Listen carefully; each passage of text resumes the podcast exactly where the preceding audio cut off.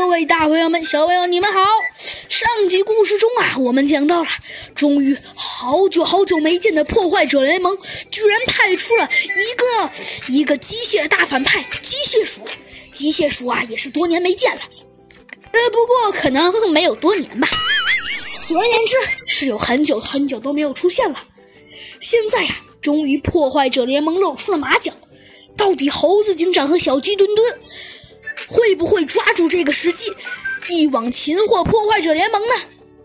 或者可能说，会不会猴子警长和小鸡墩墩抓住一小部分破坏者联盟的信息，或者什么什么方面？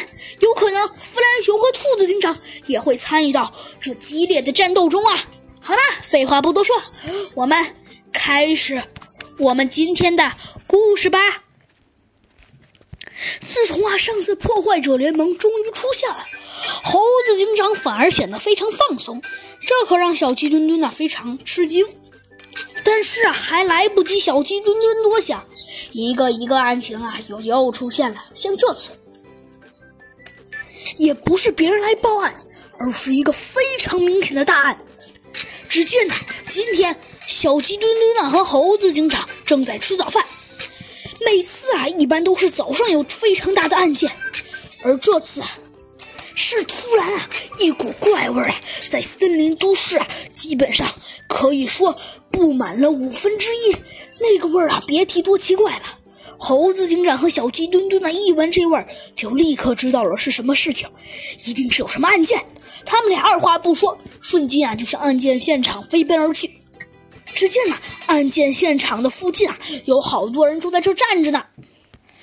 有的人说：“哎，你说说，你说说，这只长颈鹿，哎，美娜死的惨不惨？